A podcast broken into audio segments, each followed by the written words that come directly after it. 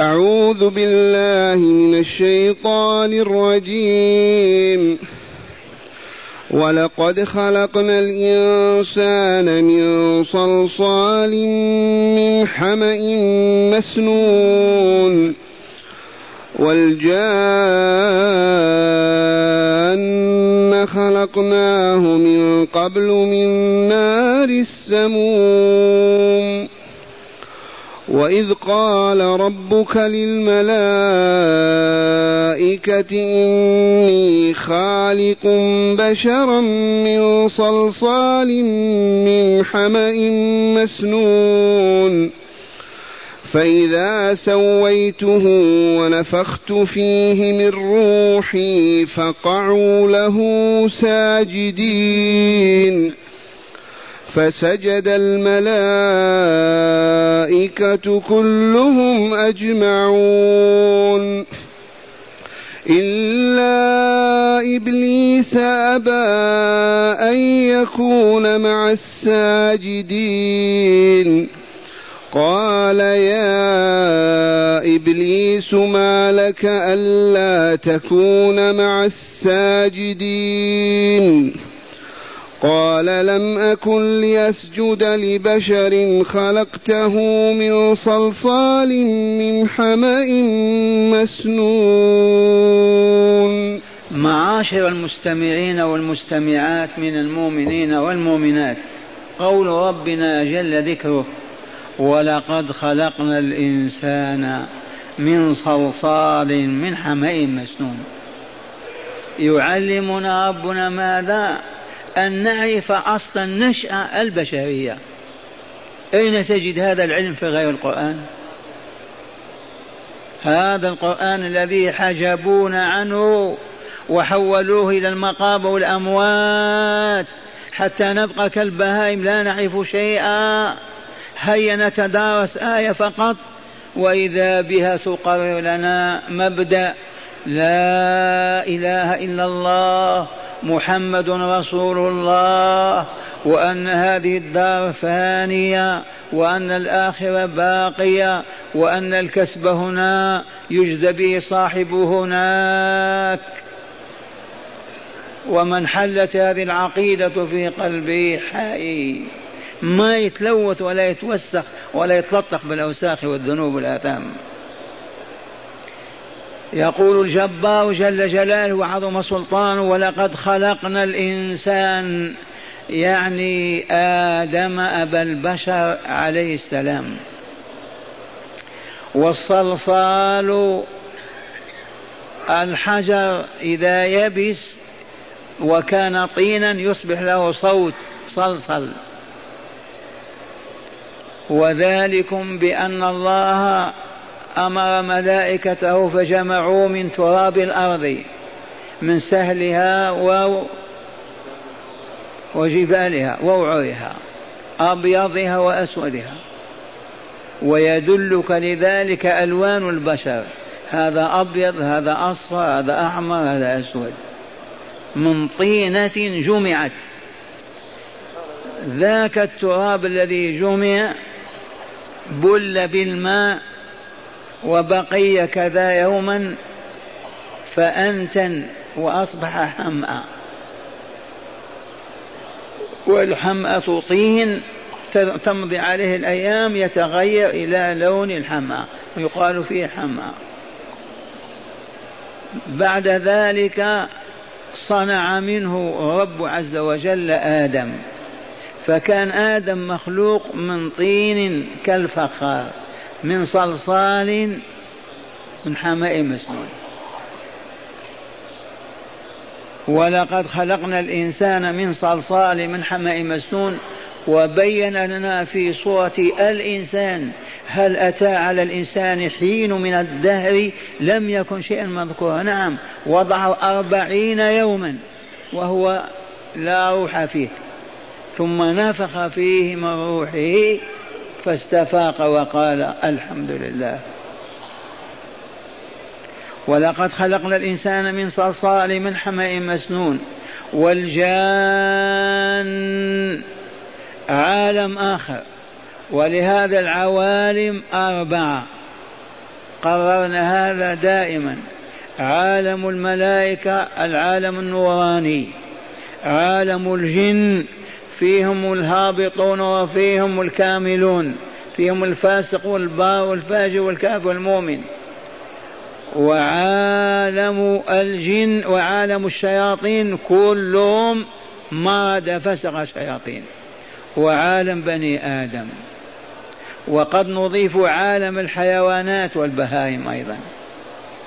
فالعالم الأكمل هو عالم الملائكة.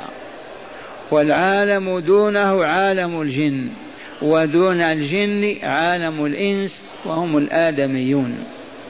وفي هذا يقول الرسول صلى الله عليه وسلم في رواية مسلم يقول خلق الله تعالى الملائكة من نور خلقت الملائكة من نور شاهد النور.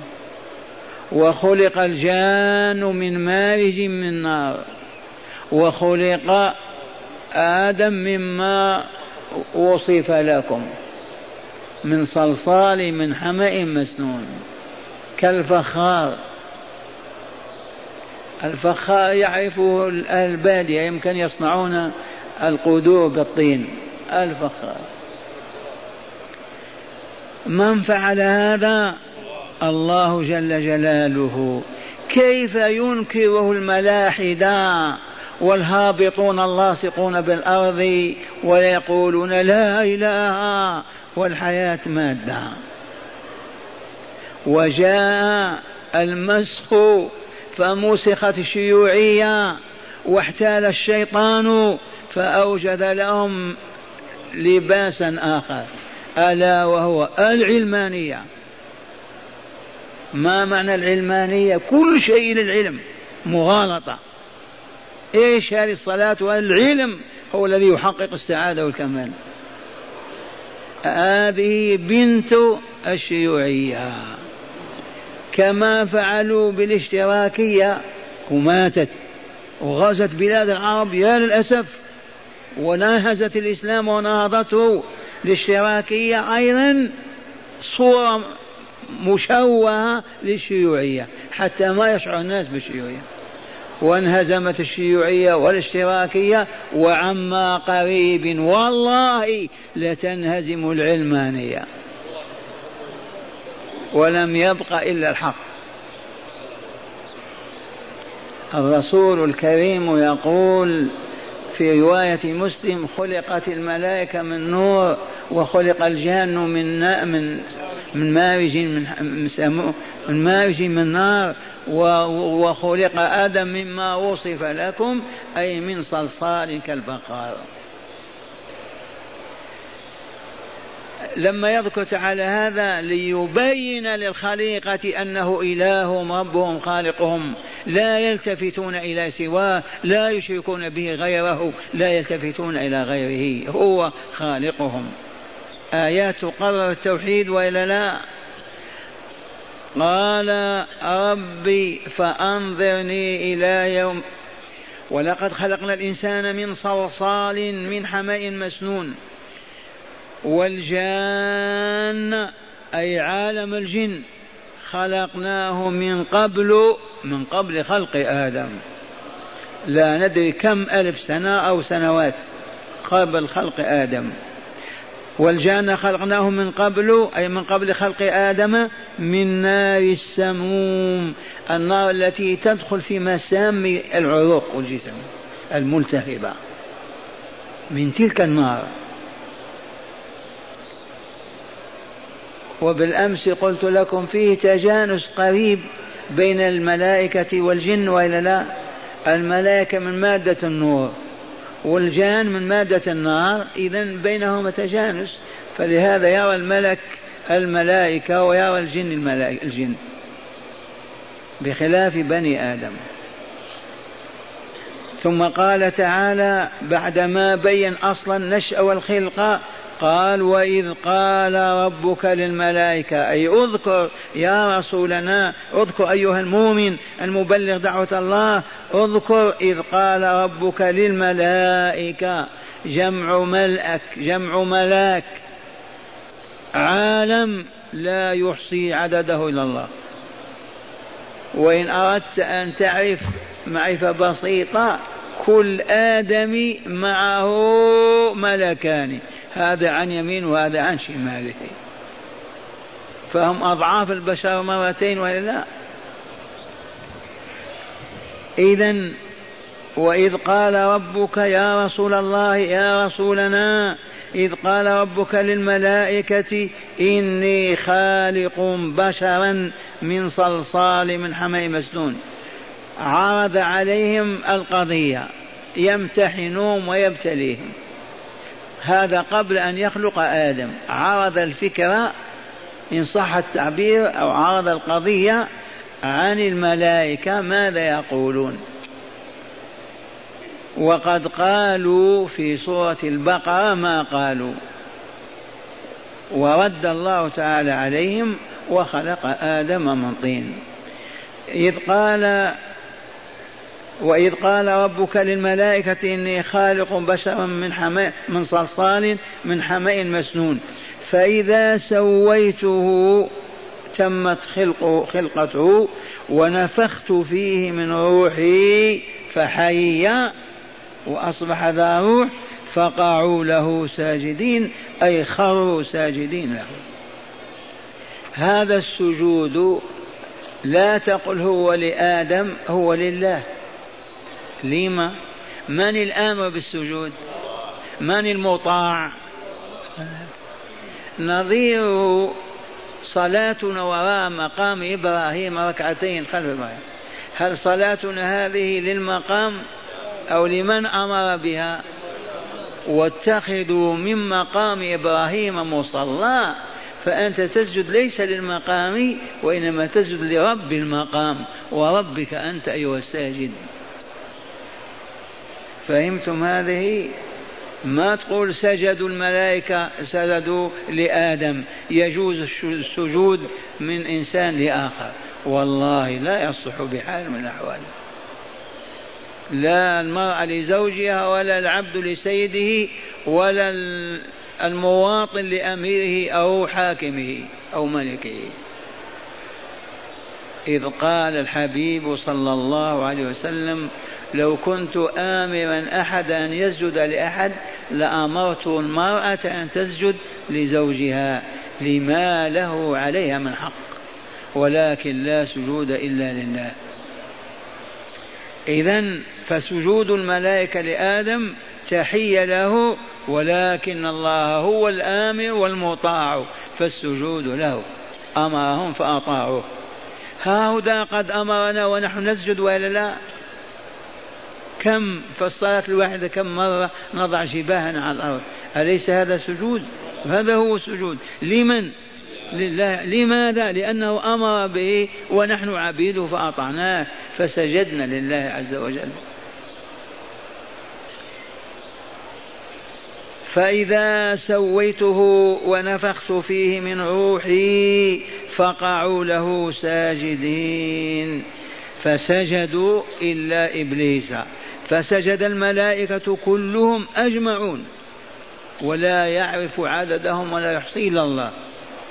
إلا إبليس أبى أن يكون مع الساجدين. إبليس كنيته أبو مرة. أبو مرة من المرارة كنيته. وإبليس مشتق من الإبلاس. أبلسه يبلس إبلاسا إذا طرده وأبعده من الرحمة والخير. فهو مبلس آيس من رحمة الله وإحسانه إليه.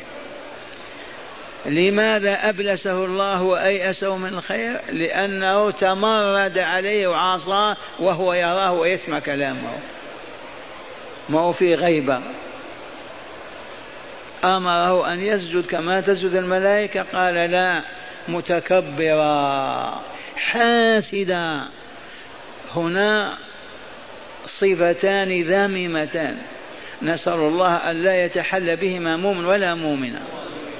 الأولى الكبر. إذ حمل إبليس على أن لا يسجد كبرياء. كيف يخلق من طين وأنا من نار ونسجد له؟ وهذا تقول العلماء قياس فاسد باطل. الطين أفضل من النار مليون مرة. الطين ينبت البر والشعير والقمح والفواكه والخضار والنار تنبت ماذا؟ تحرق. أي قياس هذا؟ قياس فاسد. فلهذا الذي يقيس يجب أن يكون ذا بصيرة وعلم. فهو قاس كيف نزل لمخلوق من طين والطين ليس بشيء والنار هي شيء. خطأ. النار تحرق والطين ينتج. هذه الأنواع التي نتعاطاها من الطعوم هذه سببها الطين وإلا لا؟ من من الطين ليست من النار. فإذا سويته التسوية معروفة خلقه كأبيك أنت وأمك وأنا كاملا. وبكث أربعين يوما على ما هو عليه. ثم نفخ الرحمن فيه من روحه. ونفخنا فيه من روحنا. سواء أمر ملكا ينفق أو ملك الأمر له. قال فإذا سويت ونفخت فيه من روحي فقعوا له ساجدين فسجد الملائكة كلهم أجمعون تأكيدين كلهم أجمعون. والله ما تخلف واحد إلا إبليس كان من الجن. ففسق عن أمر ربه. علة أخرى. جاء من سورة الكهف المكية قول الله تعالى وإذ قلنا للملائكة اسجدوا لآدم فسجدوا إلا إبليس كان من الجن ففسق عن أمر ربه. والجان مخلوق من النار وإلا لا؟ ونسيت أن أقول لكم في الصفتين الذميمتين الكبر والحسد. أما الحسد فهو داء الأمم من قبلنا والعياذ بالله تعالى.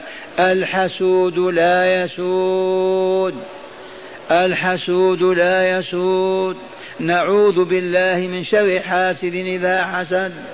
حسد إبليس آدم كيف تسجد له الملائكة وهو لا يسجدون له؟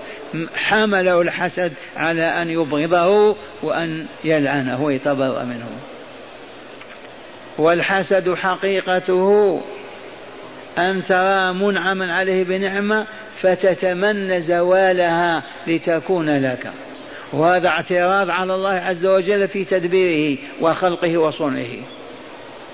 وهب أخاك جمالا لا تتمنى زواله. وهبه مالا لا تتمنى زواله. وهبه عقلا لا تتمنى زمانه. وهكذا. فإن تمنيت زواله ليحصل لك فأنت حاسد.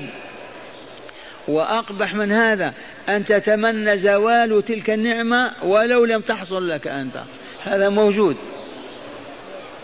فالحسد إذا نوعان كلاهما قبيح وشر الأول حسد تتمنى النعمة لو عند فلان لو كانت لك أنت.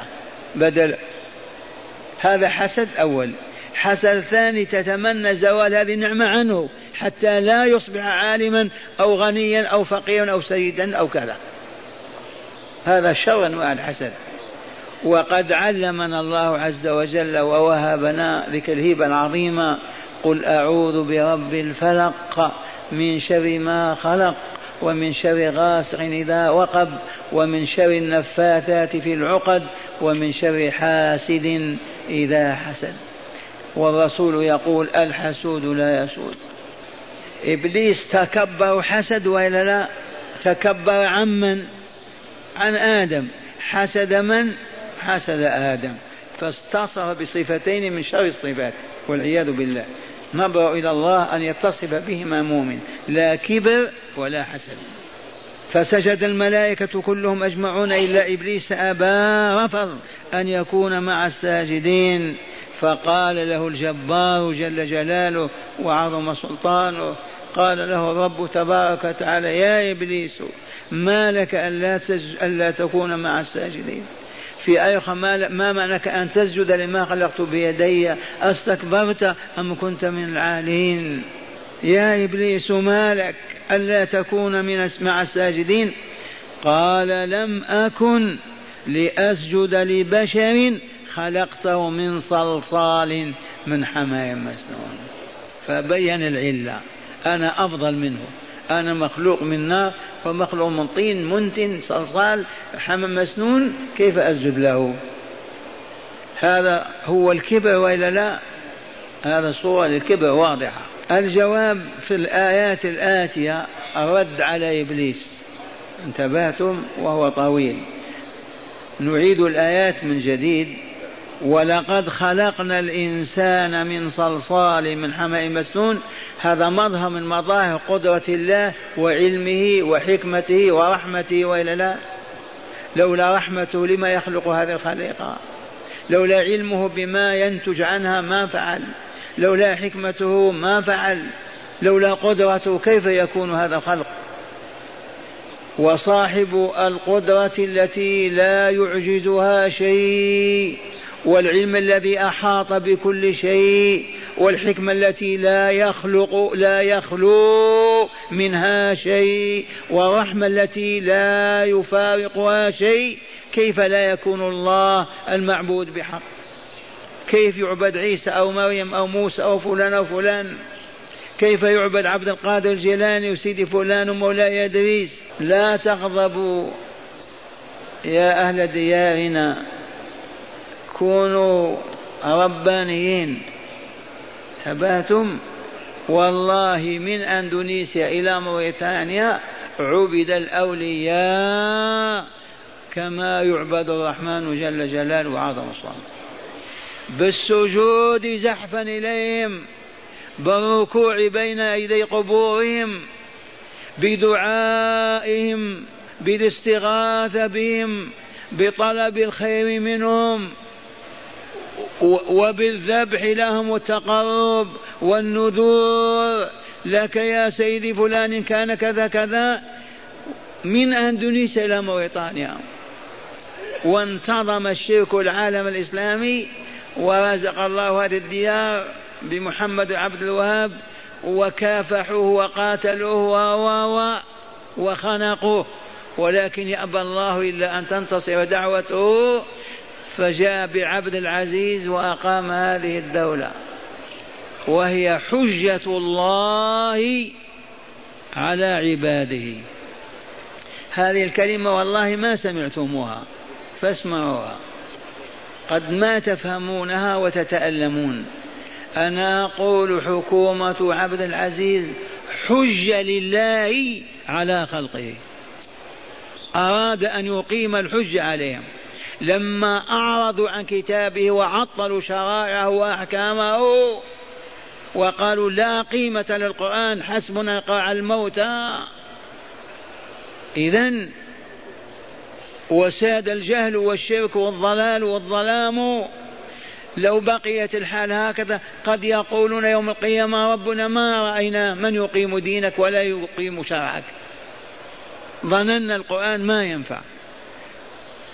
فجاء الله بهذه الدولة على يد عبد العزيز وتجلت في حقيقة الإسلام فهدمت القباب وهدمت الصوامع التي كانت تعبد وهو وما بقي فيها من يذبح لغير الله أو يحلب بغير الله أو يركع أو يسجد لغير الله أبدا إلا من طريق الخفية وما إلى ذلك ذلك شر آخر. أما علنا مستحيل. الأذان كما هو على عهد رسول الله في الصباح والظهر والمساء لا زيادة ولا نقصان لا بدعة وأقيمت الحدود. قطعت أيدي السارقين رجم الزناة بالحجارة حتى ماتوا. ماذا؟ فتجلت الحقيقة فساد هذه البلاد وعمها طهر وصفا وأمن. دائما أحلف والغافلون ما يفهمون. والله لقد ساد هذه البلاد على أيام عبد العزيز من الأمن والطهر. ما حصل في العالم إلا في القرون الثلاثة الذهبية. ما عنده ما عنده سلاح ولا رجال ولا ولا. وساد لأنها حجة الله على الأرض. ومن هنا طالبت وستسمعون هذا يوم القيامة. وقلت لو كان المسلمون واعين بصراء فقهاء ربانيين ما هم غارقون في الجهل والظلم والكفر والشرك والفساد لكان لما أظهر الله تعالى دولة عبد العزيز في الحرمين في قلب العالم الإسلامي. كان كل إقليم يستقل من بريطانيا أو فرنسا أو إيطاليا أو إسبانيا أو هولندا بمجرد ما يستقل من الاستعمار يأتي بمفاتيح البلاد يقول يا إمام المسلمين يا خليفة رسول الله هذه مفاتيح الإقليم الفلاني. أرسل قضاة وأرسل رجال للدعوة والأمر بالمعروف. وتصبح تلك البلاد جزءا من المملكة. تقام فيها الصلاة إجباريا تجبى فيها الزكاة إجبارية تقام فيها الحدود تنتهي فيها الضلالات والخرافات لا شرك ولا خمر ولا باطل ولا زنا. وتأخذ تتسع دولة الإسلام. الإقليم الثاني بعد عامين الإقليم الثالث بعد خمس سنوات. عشنا هذه السنين كل إقليم يستقل نود لو يبايع أهل عبد العزيز. الأحداث ما عندهم علم. الكبار يعرفون هذا. ما كنا مستعمرات في الشرق والغرب. لما تستقيل الدولة أو الإقليم ماذا يفعل؟ يطبق قانون الدولة المستعمرة الأوروبي الكافر. وتبقى البلاد على ما هي بل يزداد فيها الفسق والفجور والظلم والشر والفساد والشرك والباطل. لماذا ما تقدم المفاتح الرمزية؟ يا إمام المسلمين يا خليفة المسلمين استقل الإقليم الفلاني. تعال تعال ابعث قضاة له يحكمون بالشريعة الإسلامية. وما هي إلا خمسة وثلاثين سنة واستقل العالم الإسلامي وكله دولة واحدة الخلافة الإسلامية. لكن ما أبدا. إقليم فيه مئة ألف يستقل. يقيم الدولة حبا في الحكم والباطل والشر والفساد. ومن ثم ونحن في البلاء وإننا لتحت النظارة سئل أحدهم أين ربك؟ قال بالمرصاد. وهذا كلام ما سمعتموه ولن تسمعوه من غير هذا المجلس.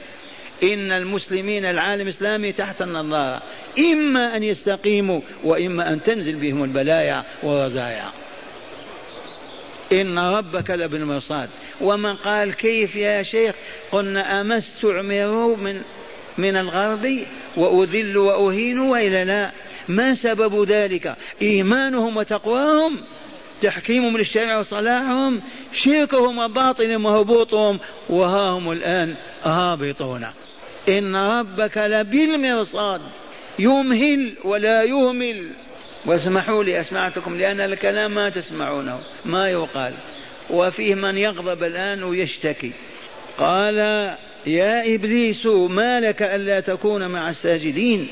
قال لم أكن لأسجد لبشر خلقته من صلصال من حماء مسنون. هذه حجته.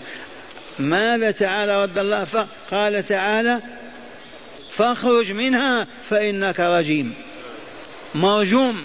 فعيل بمعنى مفعول. منين يخرج يرحمكم الله؟ من الجنة دار السلام. أين هذه الجنة خرافة هذه؟ إيه. ما بلغك أن رائدا ارتادها أنتم تقولون طلعوا القمر. ولا يقولون طلع محمد رسول الله إلى السماء السابع إلى سدرة المنتهى. خالقه هو الذي أخبر بهذا. أما قال تعالى سبحان الذي أسرى بعبده ليلا من بيت أم هاني من مكة إلى المسجد الحرام.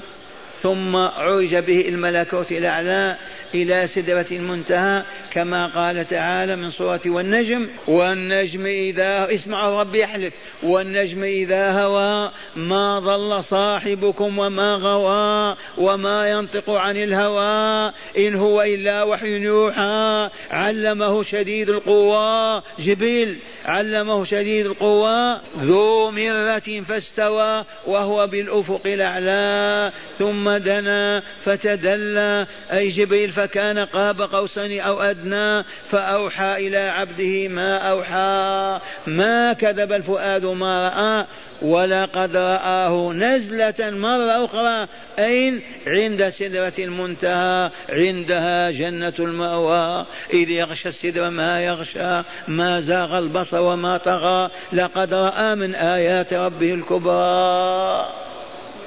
ارتاد رسول الله الملكوت الأعلى ودخل الجنة وشاهد والله حورها وقصورها وأنهارها وما فيها وعاد إلى مكة كما خرج منها.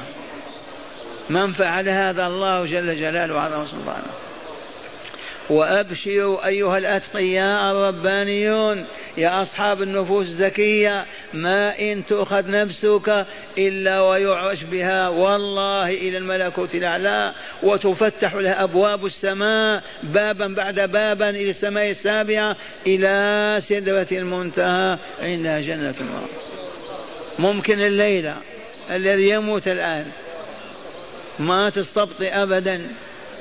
وإذا كانت النفس خبيثة منتنة عافنة من أوضار الشرك والمعاصي تحجب عن السماء يستأذن لها فلا يؤذن لها أبدا وتعود إلى أسفل سافلين. والتين والزيتون وطور سينين وهذا البلد الأمين.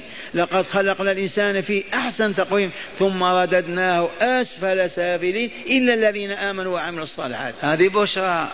هيا نرغب في الوفاة الليلة. ما إن تؤخذ الروح من ذلك الوفد العظيم موكب يعجز الإنسان عن وصفه من الملائكة ويعرجون بها ويستأذنون في السماء الأولى من فلان أذن له؟ نعم أذن له. افتحوا الباب وهكذا إلى سماء السماء السابعة إلى الملكوت الأعلى إلى عليين. واقرأوا إن كتاب الأبرار لفي عليين.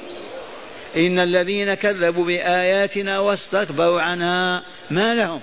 لا تفتح لهم أبواب السماء ولا يدخلون الجنة حتى يلج الجمل في سم الخياط. سبحان الله. تعليق على مستحيل. الحبل يدخل في عين الابره الحبل. والحبل يدخل. اذا والجمل كيف يدخل؟ الاروق مستحيل. إذا صاحب النفس الخبيثة المنتنة العفنة بأوضار الذنوب والآثام هيهات هيهات أن تدخل باب السلام. فهيا بنا نعمل على تزكية أنفسنا وتطهيرها والأمر والله لسهل جدا. صحح عقيدتك من كتاب الله واعبد ربك بما بين لك رسول الله والزم الصمت فلا تقل الباطل وكف بصرك عن الحرام وكف يدك عن الحرام وامشي في طريق الله ما هي إلا أيام توفي فلان وهو في دار السلام. أسمعكم شرح الآيات من الكتاب. معنى الآيات قوله تعالى معنى الآيات. ما زال السياق أي سياق الحديث ما زال السياق في ذكر مظاهر قدرة الله وعلمه وحكمته ورحمته. هذه التي أوجبت له العبادة ولا لا؟ واستحقها دون من سواه؟ إي نعم. قوله تعالى ولقد خلقنا الإنسان أي آدم.